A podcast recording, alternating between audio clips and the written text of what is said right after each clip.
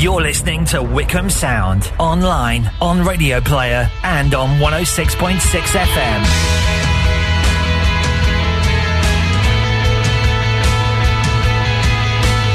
Welcome to the penultimate edition of the Wycombe Wanderer Show uh, from High Wycombe and from the Wooburn Green branch. a very good evening from the Wooburn Green branch. Uh, welcome along to, to to the penultimate Wycombe Wanderer show. It's exciting, isn't it? Uh, it is, yes. I think yes. exciting is the word.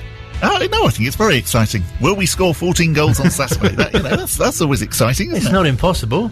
Well, uh, not not quite. I mean, uh, I, I don't know whether any team has ever done it ever. Um, I think that that- I think I think there was some slightly strange uh, Spanish score um, in the European Championship was once where they needed to win something like 13 0 against a very small team, and they did. Oh, okay. Um, So but it's not unprecedented. But I think the suggestion was it was a bit like West Germany against Austria in 1982 in the World Cup. Very similar to that. yes, yeah. Nice to be speaking to you, though, off the back of uh, back-to-back home wins, which is very exciting. Uh, it is, isn't it? I mean, and just what what a win it was on Saturday uh, against Bournemouth. You know, Bournemouth, who, who definitely very much have aspirations to be back in the Premier League, um, and were the side who, when we played them earlier on at Dean Court, still Dean Court to me, um, that you know had 99 million pounds worth of talent on display against us, uh, and we managed to beat them on Saturday. It's very, very good news. Uh, also, still to come this week, uh, we'll hear uh, a fantastic chat that uh, Bob did with Chairman Rob Couhig, and uh, also we'll hear from Alan Phillips, who captained the side against Middlesbrough in the 1975 FA Cup third round ties. which was an absolutely huge deal, wasn't it? Because Middlesbrough were top of the first division at the time. And led by Jack Charlton and the likes of Graham Souness playing in their ranks. Yes, uh, which definitely makes you think that the team must have sort of had a definition of being quite dour. Really, the fact that Jack Charlton and Graham Souness in the same side, you know, they're, they're, you couldn't call them flamboyant. I don't expect. I imagine the team talks were quite fruity at, at, uh, at half time as well. yes, goodness me, you wouldn't want to be in that dressing room when you've made a mistake, would you? So, Bournemouth, you're at the game on Saturday. I was indeed, yes, uh, and and fantastic it was. Uh, you know what a brilliant start um, from Uche. Obviously, after four minutes, scoring an absolutely brilliant goal, um, and I- think he can feel a little bit robbed, to be honest, in the goal of the season competition, uh, uh, of which uh, he uh, spoilers coming up now. He finished third in, but he was a late entrant because it was such a good goal, and I do feel that possibly he might have he might have won had he scored it sort of earlier on and wasn't a late entrant as it were. Um, but yeah, super goal after four minutes. Um, and y- you sort of expected that Bournemouth would come back at us, and, and yes, very much they did. But we very much did, you know, hold firm. Um, and really, uh, I I never particularly felt very, very worried that the, the result were, was in doubt. I mean, possibly, you know, they, they could have got an equaliser, but Wycombe always looked in control of the game. That, that was, that was the thing. And it must have been a strange position to be in because, you know, if, if Derby had won, then it didn't really matter either way what happened. But, you know, you want obviously uh, your team to finish strongly and, and to, especially last home game of the season and especially against the opposition that they were playing.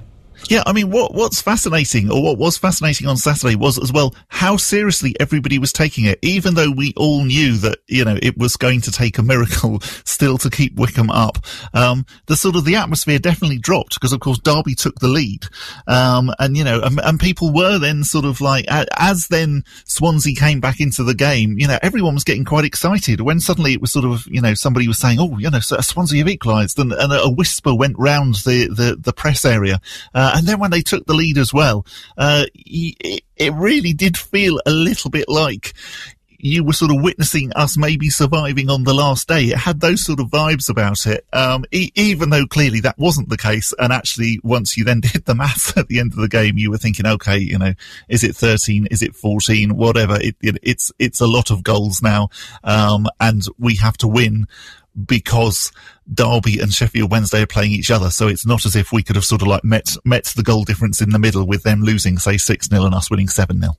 No, and uh, Gareth spoke to uh, Bob after the game. We'll hear from Uche in a few moments' time as well. It's going to take till the final whistle of the final day to determine where Wycombe Wanderers are, and I am so, so proud of that. I don't want the boys looking at the table looking at an R or Wycombe highlighted in red. No, there's other teams who've had that so far, and a lot of them would have thought we'd be the first to go. I'm really proud of what we've achieved this year, and uh, and believe me, we have achieved. There's no disappointment at all for me this year. 40 points in the championship. It's just brilliant for this club who half the lads have played in League Two with me, never mind the Championship. It's, uh, it's brilliant for them, uh, and we'll be back and we'll be better for it. Fantastic goal from Uche today. Unbelievable. He's a man who, who all he needs is a bit of belief. You know, you put belief in, in that man and he will deliver for you. And he wants to deliver. He wants to learn. Um, he's just a, a, a brilliant guy to have around the place. He smiles every day. He's so happy. He cares so much. And uh, as long as I've got players like that in the building, we've got a chance. There was quite a, a lively warm-up session going on, or a warm-down session, I think is actually the, the term, uh, in case you were wondering what the noise was. I was. going to say, like there's another game going on. Indeed, absolutely. Yeah, it was, it was, a little bit like that. Um, anyway, afterwards, we also spoke uh, to Uche as well, um, and he was asked whether or not he'd ever taken part uh, in a game where a team had won 14 0. Ah, the only time I've won at that score's on FIFA, you know. So, and I think I was just playing against myself. So, um, nah, we, we, we go into the game, we try our best. That's all we can do. It is very, very unlikely, but you, you, a team who doesn't give up, do, do you? Um, we don't. We don't. We fight right to the end. Like I said, special shout out to Anthony Stewart. I'll scream it to the rooftops. That block just epitomises what we were about, right to the end, not giving in. So yeah, that won us the game. Not my goal. Yeah. That won us the game. That just sums up. And he's been good this season, you know. How would you rate your first season at Wanderers? How would I rate my first season? Like I said, it's been a time of healing for me, you know, on and off the pitch, you know. This club has, has um, you know, helped me a lot mentally and also physically as well. You know, I have good people around me, so it's it's been amazing. It's been it's, it's been amazing in terms of not for myself but in the team as well. Um, I've learned a lot, and I'm grateful for the, for the opportunity. Like I said. And what's about playing under a manager like that? Yeah, you know he's, you know, I'm so glad um, to, to to play under him. You know, he's he is a top manager. He's a top person, and he's he's always liked me as a player, and he's he has been great for me, and um, he's helped me a lot. You know, I'm I'm so grateful for him. Honestly, like he's the best manager I've worked under. The manager's already plotting for next season. You know, he's virtually intimated you're going to come back up next season. How do you feel as a player when you played like that? And you're going to the last game of the season? Oh, it's it's good because we know what this team's about. But we take every game as it comes. We know what we can do. We don't look too ahead. Um, we've got another game on Saturday. Of course. So um, we're just building. We're just building. That's it. Yeah. You, you, personally have been brilliant since you came in the team and proved you can make it at this level. If someone came in for you championship wise in the summer, would that be a tough decision given how, how well this club has treated you? you know I can't answer that. You're looking for a nibble, aren't you? nibble? no, um, listen, I'm a Wycombe Wanderers player as far as I'm concerned and I'll continue to work for this club and um, I appreciate, you know, the opportunity they've given me and continue to give me so I'm just focused on Wycombe Wanderers. Do you ever doubt the chances of this club and the fight of this club? Was there a t- part in the season when you literally wrote it off yourself? No, it wasn't. I have faith in God, and I, b- I believe that anything's possible, you know. And um, I, I, never doubted um, what this team's about you know, the way they went up, I remember watching it. There's something special, there's something different about this club. And you have to be in it to actually understand that I can't put my hand on it, but there's something different about this club. So, just to ask you, your mindset when you go in, you've got one game left, mm. there's everything to play for. On yeah. a personal level, on a team level, yeah. everything. What's your mindset going into this game? My mindset is my mindset that Uche goes into every game. My mindset is working hard for the team and doing my best. And I'm sure that's how it is the rest of the lads. We're all on the same path and the same wavelength. So it's about going into the game and giving our best. Um, and whatever happens, happens. Like I said. Uche, that that celebration today, that was that was something as well, as well as the goal. Um, yeah, um, that's kind of my signature celebration, the silencer. Um, you know, I got happy, I got excited. So yeah, I, I said to myself, I said um, that when I score today, I'm going to do that celebration because I haven't done it this season. Because most of the time when I've scored, we haven't won. I thought you were going to go and jump and, into the manager's arms, but you stood there screaming. What was that? Excuse my ignorance. What are you done a silencer. Yeah, it's, it's, What's like, it's? LeBron James silencers when when he shoots in basketball. He does he does that move. And I right. thought I wasn't gonna go and run to the gaffer because the boys have been giving me a lot of stick about that. Excuse my ignorance. what is a silencer? Yeah, uh, uh, ask LeBron James; he'll be able to tell you. Uh, I could understand the point though, because it was strange. Because Uche did run all the way over and stopped about sort of like two yards from Gareth Ainsworth, and, and I think everybody thought, oh, he's going to hug the, the manager or at least give him a high five or something. And the fact that then he didn't, it did look slightly strange what he was doing. Awkward. Um, so, so yeah, uh, it, it was uh, slightly uh, as as awkward as the situation can be when actually you're celebrating a fantastic goal. We'll hear more from the manager, Gareth Ainsworth, uh, still to come before the end of the show, looking ahead to the final game of the season. And as mentioned, we'll hear from uh, uh, Chairman Rob Couhig and Alan Phillips as well. But first, I thought there was going to be a little fanfare. yeah, there should have been, shouldn't there? Oh dear. Producer Luke, we we slightly rehearsed. Or a drum roll or something. Yes, okay. I can do the drum roll. That yeah, that, that, all sounds a bit naff me hitting the desk. Yeah. But first, Uh, yes, we have uh, the results then of uh, the uh, player awards, uh, which were announced this afternoon. Now, of course, normally this is is quite uh, an exciting ceremony that fans turn up at and whatever. But obviously, because of the current situation, it was all done behind closed doors this afternoon with Chairman Rob Couhig um, presenting some of the awards. Um, and so here we go. Here here is the list. First of all, the chairman's choice, which is decided by Rob Couhig alone uh, went to Darius Charles uh, for his fantastic contributions on and off the pitch in the face of injury uh, and adversity during his time with the club so far, which I thought was very nice. Uh, young player of the year, uh, which is decided by the coaching staff, uh, was no great surprise, Anis Mehmeti. Um, who who who looks looks a little bit fed up in the picture. And I, I wonder why that is. The the picture that they've got on the club website, um, uh, a couple of them are actually holding trophies, and then the others are just sort of standing there. And I do wonder almost if it's like that sort of thing at school where a couple of people got sort of like trophies, and then the others just got book tokens, and uh, you know they're they're feeling slightly more hard done by because actually they wanted the trophy. or some people Uh, have much bigger trophies than others. Some of them. well, yeah, yeah, exactly. Yeah, you know, so so Anis is looking a bit like he's he's the one who's won the five found a five pound even book token. Um, okay, the um, uh, players a player of uh, the year. Obviously voted for by the playing squad. Uh, in third place was Joe Jacobson. Second was Ryan Alsop. And the winner was Josh Knight. Congratulations to Josh. Um, the Worldwide Wanderers Player of uh, the Year, voted for by the international members. Uh, joint second was Josh Knight and David Stockdale, and the winner was Joe Jacobson. I think it's interesting that the goalkeepers and different goalkeepers have featured in both of those, um, because as I've been saying all season, I really feel that there almost should be a position of the season award, because David Stockdale and Ryan Alsop would definitely win that. Um, and then we come to uh, the supporters player of the year, obviously voted for by the fans online. Third place was Jack Grimmer. Uh, second was Uche and first was Josh Knight. Uh, so very well done and very well deserved, I think, to Josh Knight. Yeah, very well done to Josh, who did very well, uh, scooping a number of awards there.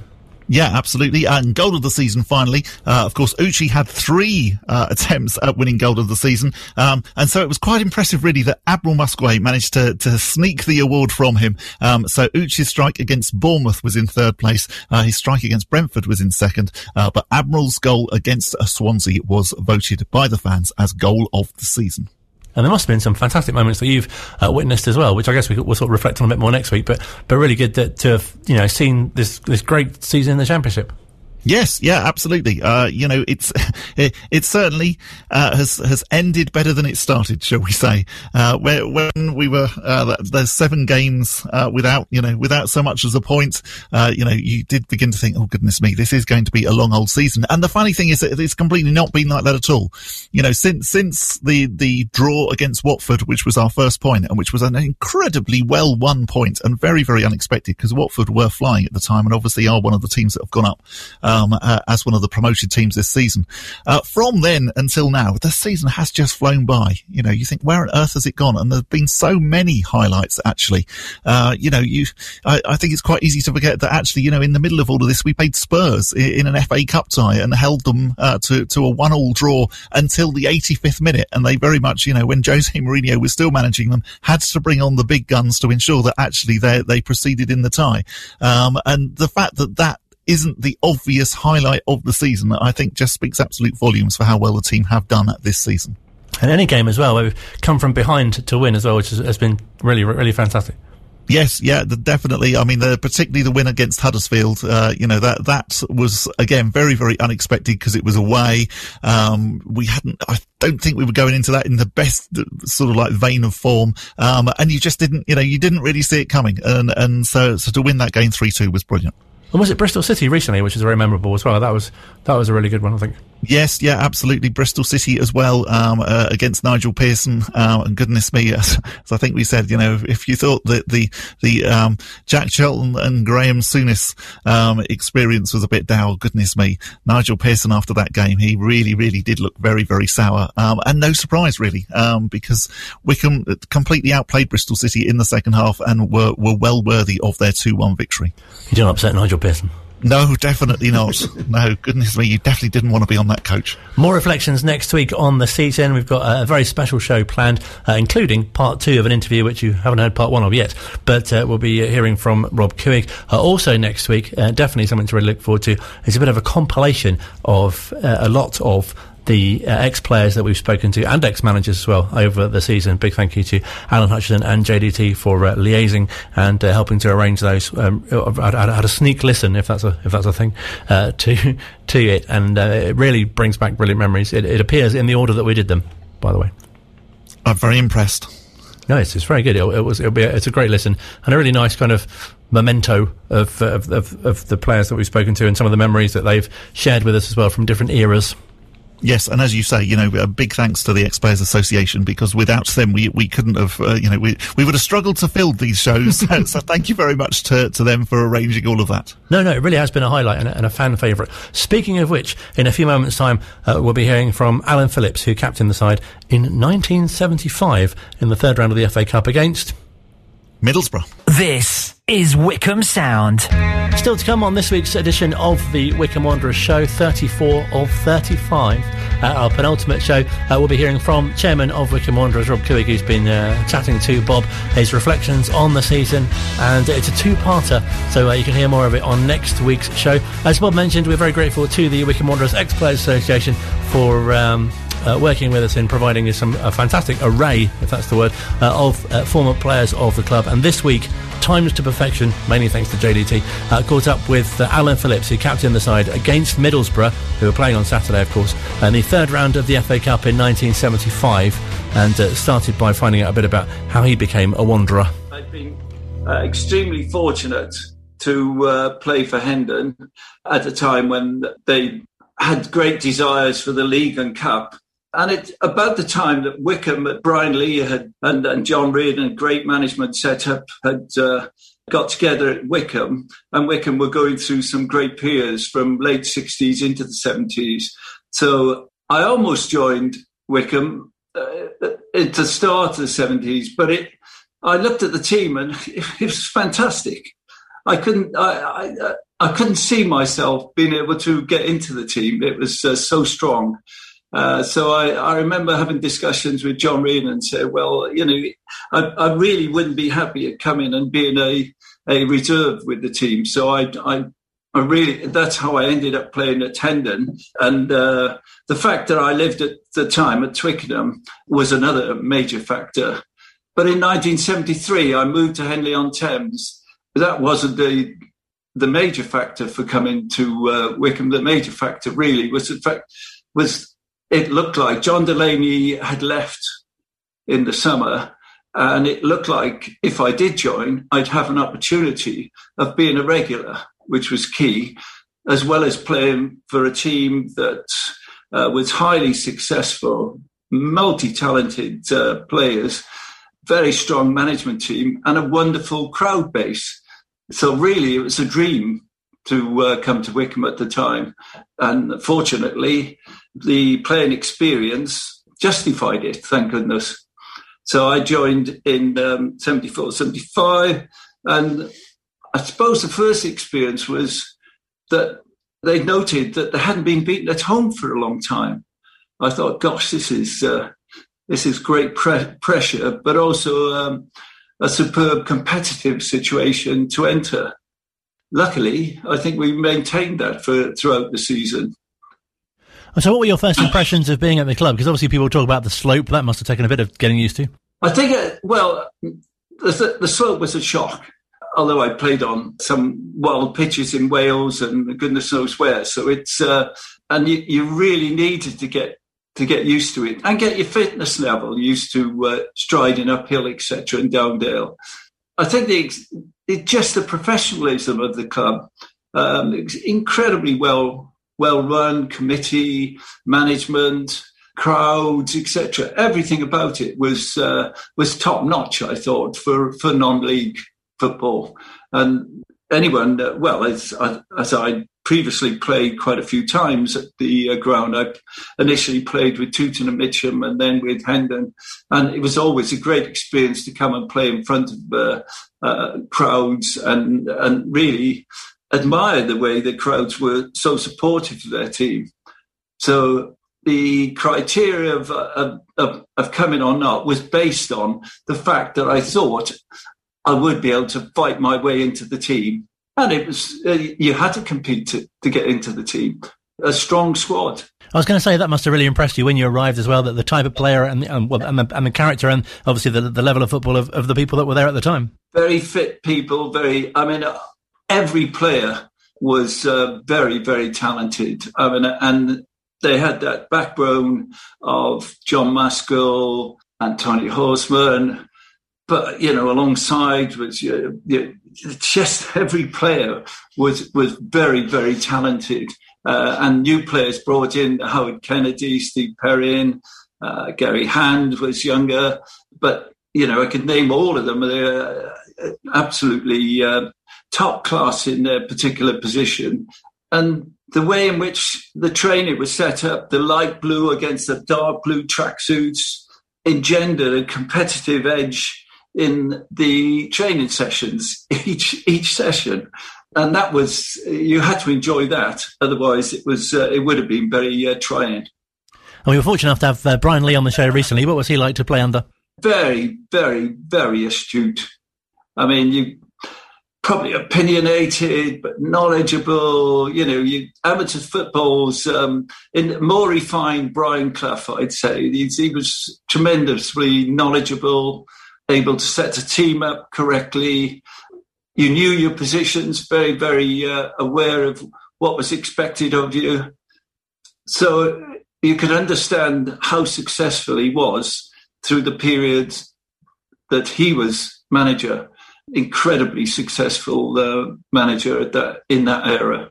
So we ought to talk about the uh, the FA Cup. Well, obviously the, the, third round, but did you feel you know you were getting up some momentum? The uh, early early rounds, yeah. So I mean, individuals. I mean, I think in one game, Paul I saw scored a tremendous goal. We already had you know Tony Horsman and Keith Searle, who were fantastic that attacking players of it, but other players could contribute. And it was hard fought to get through, but once you get to the, through the first round, really, you, you've really got you know it's dangling there for you, and and the uh, the hope for third round tie against a a Premier a then or now type Premier League uh, team is a fantastic incentive. But it must have felt so special to be at the third round for the first time in the club's history as well.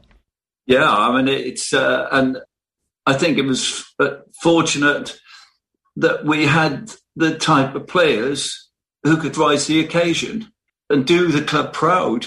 And I think uh, amateur players and uh, non-league players, that's what you strive for, is is not to make a mess of it when you get the the uh, golden opportunity. What people may not realise as well is that Middlesbrough were joint top of the old First Division at the time as well.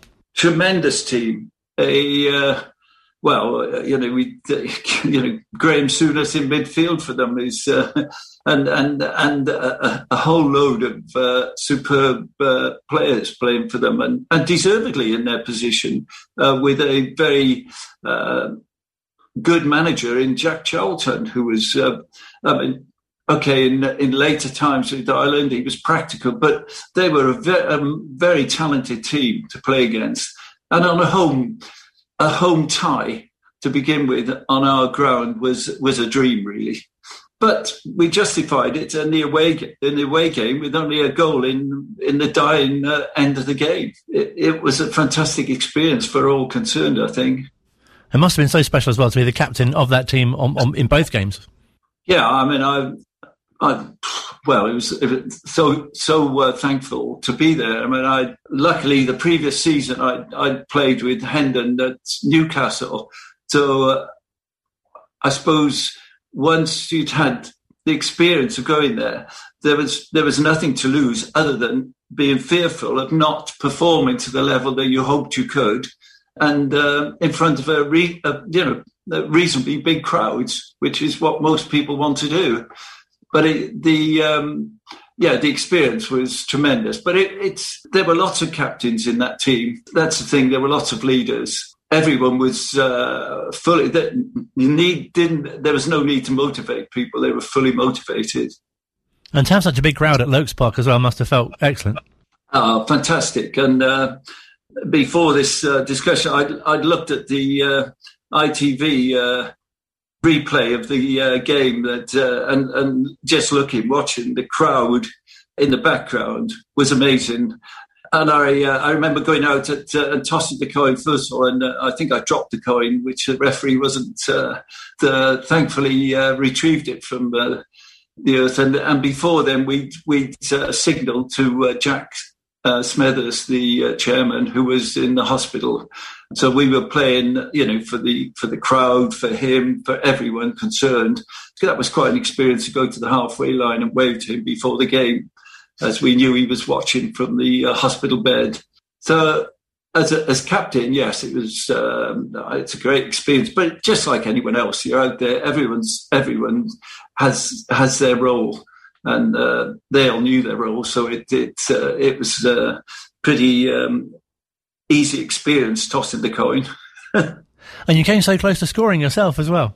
Yeah, very very um, fortunate if only, but you can't if only. The uh, yeah, the Middlesbrough player put a, a, tremendous challenge in at the same time, so it was uh, great defending by him. Really, I thought I'd got there, but Terry Reid had put a superb free kick in, and if I was a centre forward, probably I'd have scored. Who knows? it was it was a tremendous. Uh, it, we almost uh, we almost uh, took them, but it's uh, that's the luck of the game. You, you have to take the opportunity when it comes against. I think top pro teams like Middlesbrough, like Premier League teams, a non-league team really has to do something to score against them, and uh, we came so close.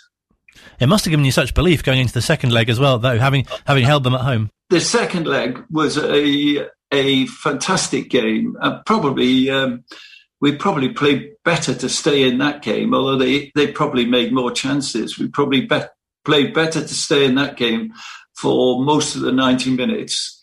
And, and just to lose it in the last couple of minutes was, was uh, I mean, it wasn't satisfying at the time, but I remember at the end of it thinking, oh, you know, if only, but let's now get on and win our league and fulfill the season for the club and and we went on a fantastic run then of um, wins and draws, or mainly wins, to win the league that season, which made it um, very very special. I was going to say such an incredible time to be involved in. I guess you probably didn't perhaps even notice at the time, but you know, even till sort of the nineties, really, that was kind of the, the real most, the highlight of, of Wycombe's kind of history, really. As I say, to have reached the third round and to play a team like Middlesbrough managed by Jack Telgen you have to be fortunate to be able to uh, give yourselves an opportunity. I mean, I, I saw uh, Wycombe in uh, one of the um, Wembley uh, Trophy finals, I think, and I, I, I thought they were the the players then in the eighties. I think it was eighties, maybe early nineties, were fantastic. So I don't think so much the game has moved on in, in a sense at, in uh, particular periods, but you kind of forget the standard of you hoped that you were playing at. And certainly the, that Wycombe team was a very, very strong team, but it, probably no stronger than Brian Lee's teams all across that era. It's just that you've got to you've got to give yourself the opportunity of being able to play in something like a, an FA Cup game or a, you know amateur cup final or whatever to see if if uh, you can meet those expectations. And are there any other particular kind of moments or games or occasions that really stand out to you uh, during your time at the club? Well, I think that that season we we really had to go on a fantastic run to win the league and the um, I think the final game was amazingly against Enfield, who were um, tying with us for the league, and I think it ended in a draw, which meant that we won on goal average, and that was a fantastic achievement. Of course, other games would be crucial on the way, but that really was, and that was a big crowd for that for that game. And I think at the end of the season, we also played a league representative team. And that was a joyous occasion in front of a big crowd. So each of the games, I, I, we were undefeated. Wycombe's home record was fantastic over the, the period. I don't know, um, Brian Lee would be more aware, but I, I certainly was conscious of joining a club whose home record of not being beaten uh, was enviable at the time. And we were bitterly disappointed. I'm, I'm, sure the record was up into the 80s, 88, 80 or 90 games before uh, being beaten, which was pretty incredible for the club. It must be so satisfying to you as well to kind of watch from afar, if you like, to see the progress the club's made from going to the Football League to, you know, now being in the second tier of English football. Well, I think it, it just goes to show that Brian Lee, the, the management, the committee, uh, John Reardon's with Brian, etc., had an awareness of how to coax the team through the different eras from amateur to some pro uh, to professional. And I raise my hat to the way they continue to develop it. I think Brian has made no joke about, or made many jokes about the fact that they probably weren't the best players, but they did seem to get a considerable level of quality of players to join the club. I think this this current year has been fantastic. And okay, they might be relegated, but you don't really. You want a community club. Wycombe can never really be in that top echelon not with eight, 10,000 crowds or 5,000 crowds. So you've really got to provide a club where you can develop uh, local talent. You provide, as we've just experienced, the ESL sort of experience. Uh, you provide the local community with something to go for and people to come and enjoy seeing a football game at their at their local stadium. And do you think when Wycombe play Middlesbrough in their last game of the championship season, that'll really reignite your, your memories of, of your time, obviously playing against Middlesbrough as well? Yes, of course. But I, I, I, I, I hope that Wycombe beat Middlesbrough this time. I mean, I, I think they've had a fantastic season. I think it more of of uh, the opportunity for them to go out on a win. It'd be brilliant. But even so, they've had a great season. Hopefully, the club is in uh, is in super working order for next season, and it continues to be a successful club, but a community club as well. Oh, it's been a real pleasure to speak to you. Thank you so much for your time. Thank you. Really great to speak to uh, Alan Phillips, and it's really it really has whetted my appetite for the last game now as well. Oh well, uh, that's good. Uh, and I thought thought he spoke very very nicely as well about uh, Wycombe this season, um, and and oh, clearly is fully behind them uh, in their quest to to win fourteen 0 on Saturday. um, I, I, have been doing, incidentally, a bit more research about, about what I, I, I was saying at the beginning of the show about Spain, uh, and it, it, it, it, it did honestly happen. Oh, um, so, so in the Euro 1984 qualifiers, um, Spain needed to to beat Malta um, uh, and basically an overturn a goal difference um, of 11.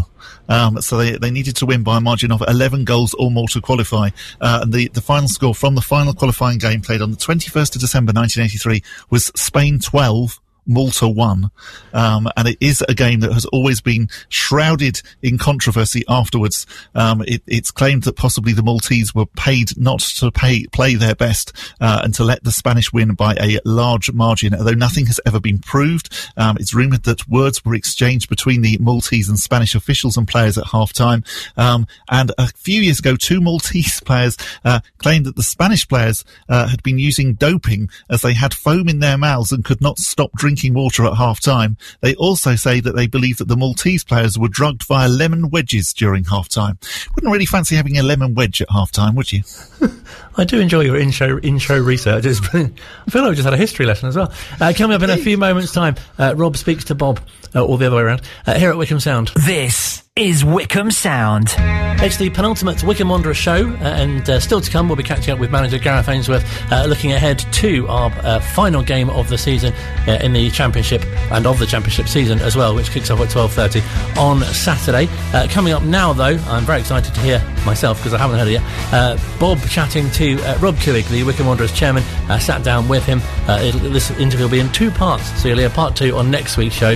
some really good stuff to come as well about well, his thoughts on the season and um, just some really interesting kind of behind the scenes, if you like, um, thoughts uh, from Rob Couhig speaking to Bob uh, here at Wycombe Sound. What are your feelings about this season? I, um, well, first of all, I sent to Gareth two days ago the Ajax score where they won by 13 to nil, enough to have. So, I mean, if they can do it, why can't we? But having said that, um, regardless of what happens, I think it has been a hugely successful season. I am not one who is satisfied, however, with what has happened. I take personal responsibility for our failures at the beginning of the season because I allowed a culture of, wow, look at us, we're in the championship. And there was a sort of looking around at how exciting it was. And I probably should have been harsher about that, that after all, we're all getting paid to be here. Let's be here. And you can go back to that first game, and I know our fans will visit with me on this when we played Rotherham and we lost in extra time. We sit here today and you realize just how important every game is. If we had gotten those three points and they had not, and everything else had played out, we would not be talking about today the the need to get 13 there are other times in that first seven game stretch, and you know, it took getting clobbered a couple of times, I think, for us to really look ourselves in the eye and say, we got one of two ways to go. We can man up and approach this thing as professionals and understand we are as good as other people, or we can just kind of shrink away. And I am so proud of Gareth, the staff, and the players. They took it upon themselves and they did extraordinarily well. You can whine and complain about referees' calls, and Pete and I do this. Uh, and and he can come up and he can show you 12 points we lost. I've told him, look, there are other teams that among those that we're competing with who probably can claim the same or come up with a reasonable argument. You can injuries, I think, are what truly disturbed. We we hired, we brought some really good lads on, and and they were confronted with injuries that. Uh, red cards that decimated us at the wrong times. I have, as any good fan would, a list of 12 things that we could have avoided and we would be mid table minimum. But I take out of this an absolute certainty this club can compete at the championship level. All those people who told me when I first told them we're going for the championships, oh, this is Little Wycombe, we can't do that, were wrong. And it is my absolute commitment to prove them wrong. And we're going to take every step. Look, in the team that, that we field next year, we have to make sure if something horrible happens and we don't get 13 and we're back in League One, we don't assume we're just going to come right back up because, after all, look at what we did. We're going to make those strides we need to make sure we are battering it down. We're coming home. And home to me is in the championship. Fantastic. That you know, I, I, think for all fans, that's wonderful to hear. Uh, what about Gareth? Obviously, there has been some speculation with regards to, to other teams. Uh, is he the man who you expect to be leading us back to the championship? Yes. Um, look, Gareth and I, again, I told you we, we got to know each other a little bit. Uh, we have an understanding. He will tell me if something else comes up that requires him to give it serious consideration. We live in a competitive world. He is a competitor. He deserves to be in the championship, in my estimation. I believe that he can bring us back there, and we will give him. He and I met uh, when I was over here three weeks ago, and we went through the list of things that he thought he needed to be able to get back. And I've given them to him. I've told him yes, yes, yes, yes.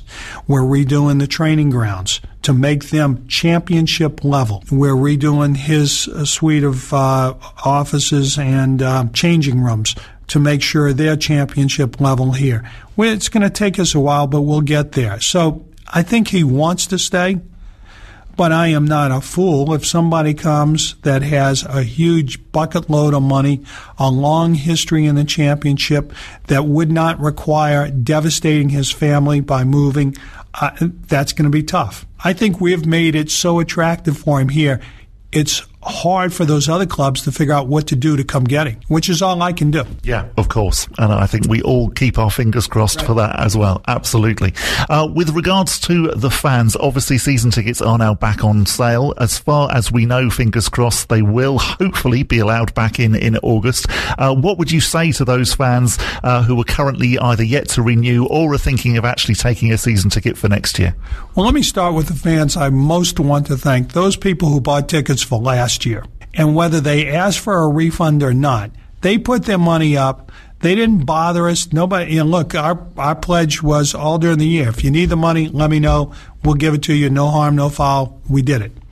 When we started this, before we started this season ticket uh, deal, we did something a little unusual. We kind of actively pushed to make sure everybody knew they had an absolute right to get their money back. Uh, and so I want to thank everybody who bought the ticket. Those who took the money back, I understand, and I don't begrudge them for a moment. They are loyal fans. Those who left the money in, terrific. I mean, they they allowed us to have the uh, reserve squad or the B squad or whatever we're ultimately going to call it, from which Ennis McMetty arose. So they had a real role to play. Uh, going forward, I, I want to say we're at 1,300 season tickets already. Ben Griffith, Neil Peters, Pete uh, did a fabulous job of putting that together. We're one of the first clubs to offer an in-house subscription plan so that nobody has to write the full ticket. You can do it over 12 months. I think that it allows us to plan it allows you to plan if you really want to be a fan and can do it. And these lots of things that will come with the subscription as we go. We're learning how to add to it and make things more attractive. So I would tell them that they if they want to see world quality football, if they want to come to one of the most progressive stadiums in the UK, if they want to have great food drink, and entertainment. And if they want to be a huge part of this community, now's a great time to buy your ticket. One of the things that you do so well over in America is the, the tailgate party, which doesn't really sort of happen here. The the concept of going to a, as you would say, parking lot at say eight o'clock in the morning before a game kicks off at one in the afternoon. Are, are we going to see that sort of thing here? Well, yeah, we started it last year with the uh, Chairboys Village, if you remember. Uh, we brought in the food trucks. We're making it available for people well in advance. Our goal is to get you here early and keep you late. It does three things. One, it's a great way to spend a Saturday with your family. It's low key. You get to talk. You get to see your friends. You get to have a couple of beers. You have a hot dog. I always recommend the hot dogs. And, or, or we actually sell vegan burgers too. So you can have the whole deal. And that's good. You get a chance to get out and socialize. And gosh, we all need to do a bunch of that and have a great time. I, to me, we're trying to replicate, and we are some distance from this. If you've been to American, you've been to a college football game in the deep south where I am, 50,000 people will be out at 10 o'clock in the morning for a game that doesn't start until 6 that night. I don't think we're there yet, but we're making it so attractive, more and more people will want to be here. With regards as well to the stadium and say the parking, is, is there anything that you're, you're, you're planning on doing about that? Yeah, Neil and Pete have been meeting, and Gordon Riley have been meeting with council officials yeah. about how we can do better parking rides, how we can bring people in better and park them better, how we can get people out of here better, because that's a pain. I have to tell you this though. People complain because it takes them an extra 20 minutes. I had joined that frustration and then I went to see the LSU Tigers play and I have great seats and I'm leaving the game and it took me a half an hour to leave there. Now, admittedly, they had 75,000 people, but it's the same concept. Everybody trying to jam, jam out of that one funnel is always going to be a little tough. Yeah, of course. Obviously, recently over here, we've had the whole European Super League being talked about. What are your feelings as, a, as an owner about that? I didn't understand it. Operation Big Picture was the original thing that came out. I was a proponent, and I'll be candid as to why. There was going to be a lot of money flowing to the lower leagues. Championship, yes, in which we were a part, but of particular interest was how much money was going to go to the League One, League Two, and and below. Because to me, that money is vital. I talk about us being in pretty good shape, and we are. But even with us in good shape, it's by a thread. You know, 25% of this club is owned by the fans. I have a fiduciary obligation to them to hold off from doing a cash call if I can. And I honor that. Now, the newest thing I don't know what the heck took place. I'll be honest. Where you come up with this idea that you're entitled to be in the Super League. You know, I, I, presume that what it was is that they looked at the success of the NFL and they said if you can limit yourself and you have guaranteed revenues, you can, in effect, create value in your club that does not exist. If you know, by way of example, as they were told, that you're going to get $300 million a year in perpetuity, right away your club becomes worth $5 billion. Right now, they don't know what they're going to get, and I can tell you as a person who's tried to buy them, it's hard to value these clubs. So that made sense to me. The way they went about it was all wrong.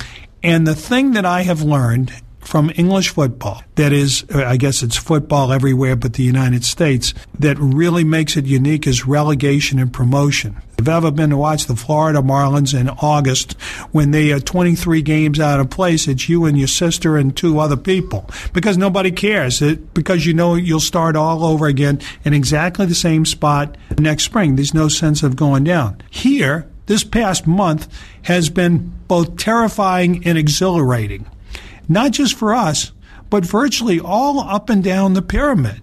It is fantastic.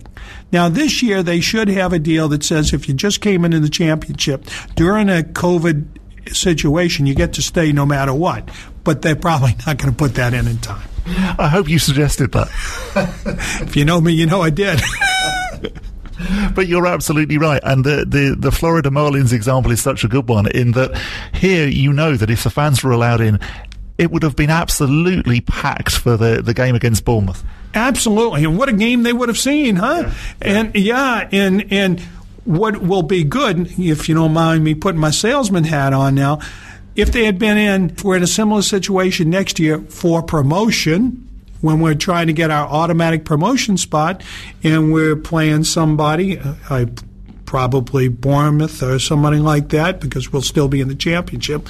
But when we're playing for those promotional spots, you'll be able to sit there, watch the game, and on our big screen, watch what's going on, watch the ch- table change. I found this curious. Uh, you would never do this in America.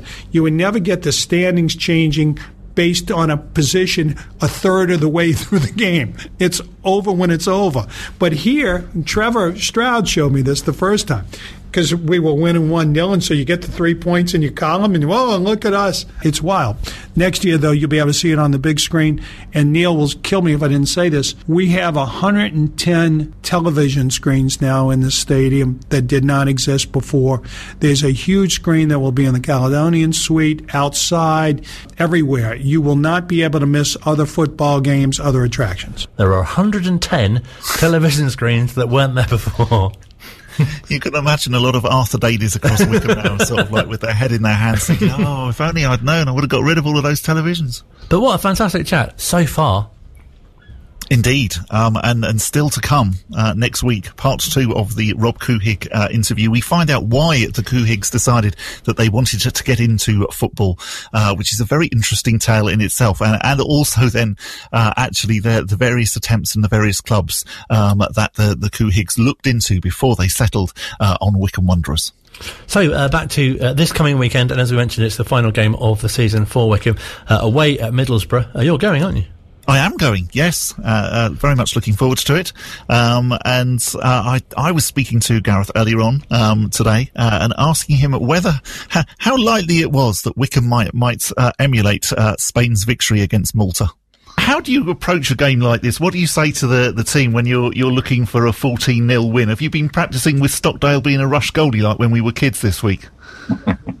Uh, no, I mean it's uh, it'd be not a freak result. It would shock the world. I think this one, if we could pull this one off. Uh, so again, we've got to approach it as we always do. We've got to be solid. They're a good side. We've got to be we've got to be solid at the back. I think that um, being so open and, and you know, you could end up on the end of a 10-3 defeat or something ridiculous, and that would be more detrimental. We've already had a 7-2 this season, which wasn't a great feeling. Remember the, the dressing room after that. So, now, of course, we believe we can score. We, we've created 23 chances in one game, if I recall rightly, and... Uh, you know, so there was 23 attempts at goal. The the, the shots have been there, but um, we uh, we've got to we've got to think um, still about the whole package, and uh, and you know we want to be solid. We want to end the season on a high.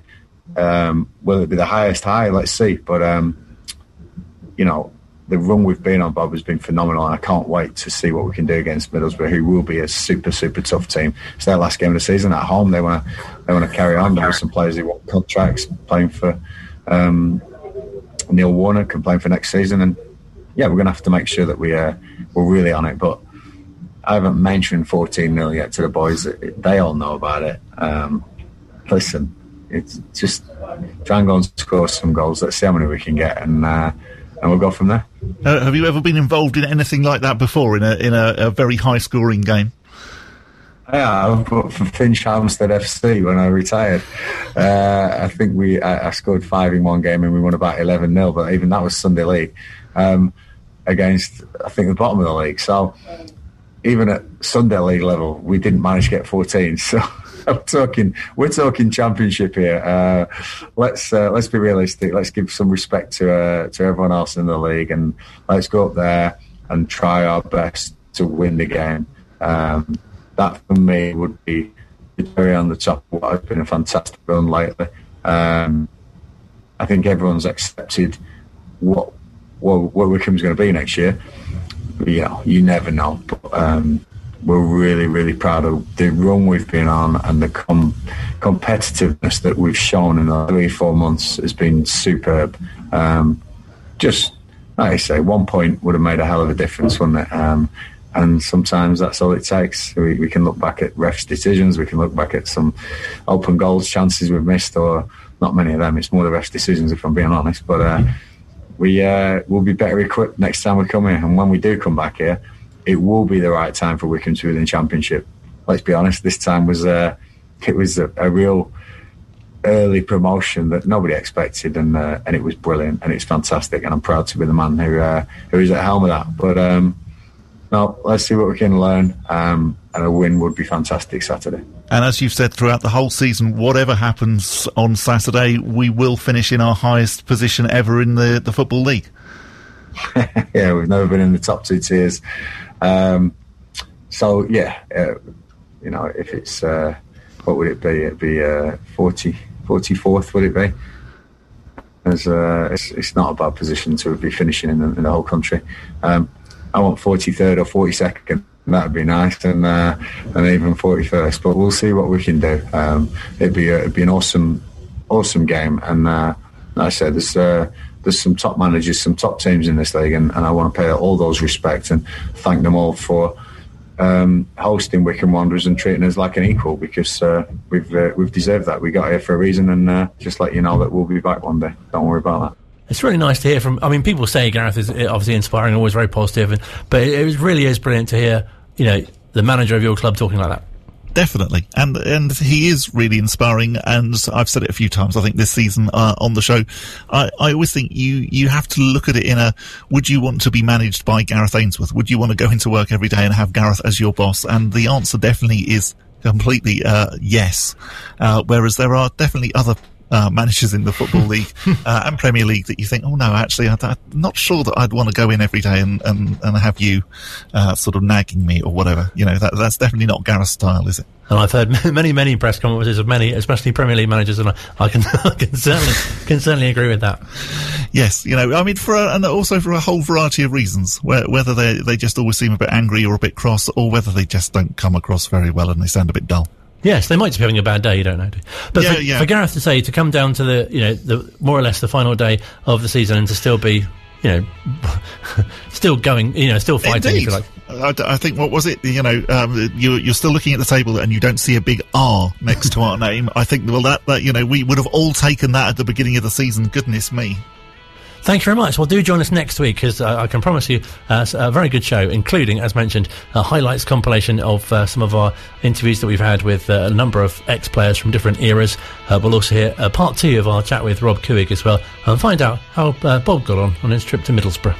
And we'll also have a few of the bits that didn't necessarily go quite as they were meant to, including quite a lot of examples of uh, lawnmowers behind Gareth Ainsworth. It's been a good season for lawnmowers, hasn't it? It has. Enjoy the lemon wedges.